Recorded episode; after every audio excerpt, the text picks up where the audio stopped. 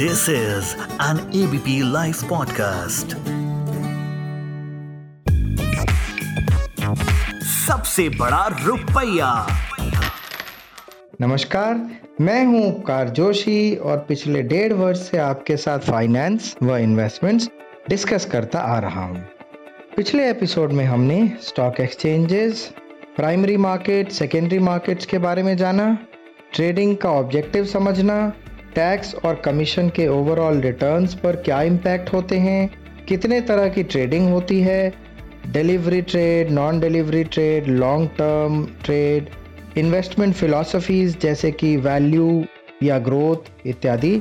साथ ही जाना ट्रेडिंग के प्रकार, जैसे कि scalping intraday swing positional trading BTST और STBT पिछले एपिसोड में मैंने कैश व डेरिवेटिव मार्केट के बारे में बातचीत की थी और आपसे प्रॉमिस किया था कि इसके बारे में हम विस्तार से आने वाले एपिसोड्स में बात करेंगे। तो आइए आज इसी से शुरुआत करते हैं और सबसे पहले इनके वर्ड मीनिंग्स समझ लेते हैं।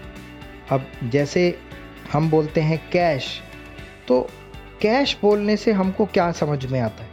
कैश बोलने से हमको समझ में आता है कि कोई ऐसी ट्रांजैक्शन जिसमें कैश देकर सामान खरीद लिया जाता है। बस इसी तरह से जो इक्विटी मार्केट है, उसका कैश सेगमेंट जो है, उसमें हम मनी देते हैं और शेयर ले लेते हैं। अब चाहे हम उसको रखें या कुछ देर बाद या शाम तक मार्केट के क्लोज होने से पहले सेल ऑफ़ कर दें, या कुछ दिन रख कर या कुछ महीने रख कर उसको सेल ऑफ़ कर दें। इसी तरीके के जो ट्रेड्स होते हैं, ये सब कैश सेगमेंट के ट्रेड्स कहलाते हैं। अब बात करते हैं डेरिवेटिव सेगमेंट की। डेरिवेटिव का मतलब होता है कोई ऐसी चीज़ जो अपनी वैल्यू डिराइव करता है किसी और चीज़ से। Meaning something that derives its value from an underlying security और एसेट यानी जो बेसिक इंग्रेडिएंट्स हैं, वो अब भी उसी कंपनी के शेयर्स हैं या उसी इंडेक्स के शेयर्स हैं या कमोडिटी के हैं या करेंसी है इत्यादि। जी हाँ डेरिवेटिव्स इक्विटी के अलावा और भी कुछ मार्केट में ऑपरेट होते हैं। परंतु क्योंकि हम इक्विटी मार्केट के बारे में बात कर रहे हैं, इसलिए हम अपने डिस्कशन को डेरिवेटिव ऑफ़ इक्विटी मार्केट तक ही लिमिटेड रखेंगे। तो coming back to our discussion cash market में या तो कैश देकर शेयर्स खरीदे जाते हैं या इंट्राडे स्क्वायर ऑफ़ कर दिए जाते हैं। और जो डिफरेंस होता है वो प्रॉफिट कहलाता है। On the other hand derivative market में बायर्स और सेलर्स इन शेयर्स को फ्यूचर में खरीदने या बेचने का कॉन्ट्रैक्ट करते इन्हीं को डेरिवेटिव्स कहा जाता है। डेरिवेटिव मार्केट में ऑपरेट करने के लिए आपको मार्केट का कुछ ज्ञान होना बहुत ज़रूरी है। साथ ही मार्केट की डायरेक्शन के बारे में एक व्यू होना बड़ा इंपॉर्टेंट है। एक एग्ज़ाम्पल देकर समझाता हूँ।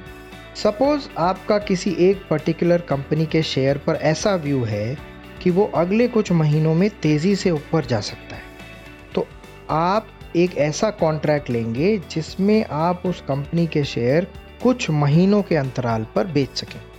अब सवाल ये उठता है कि अगर आपका इस कंपनी के बारे में अंदाज़ा गलत हो गया तो क्या होगा? अगर आपके पास इस कंपनी के शेयर्स ऑलरेडी मौजूद हैं और आप उनकी वैल्यू को नीचे गिरने से प्रोटेक्ट करने के लिए इस तरीके के कॉन्ट्रैक्ट्स लेते हैं।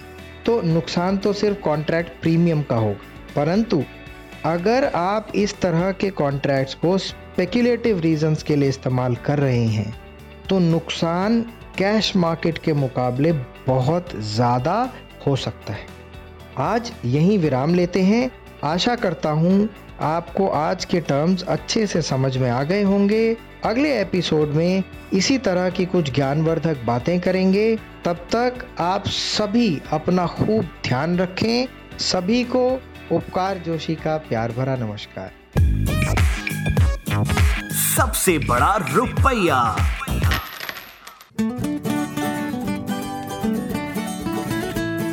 This is an ABP live podcast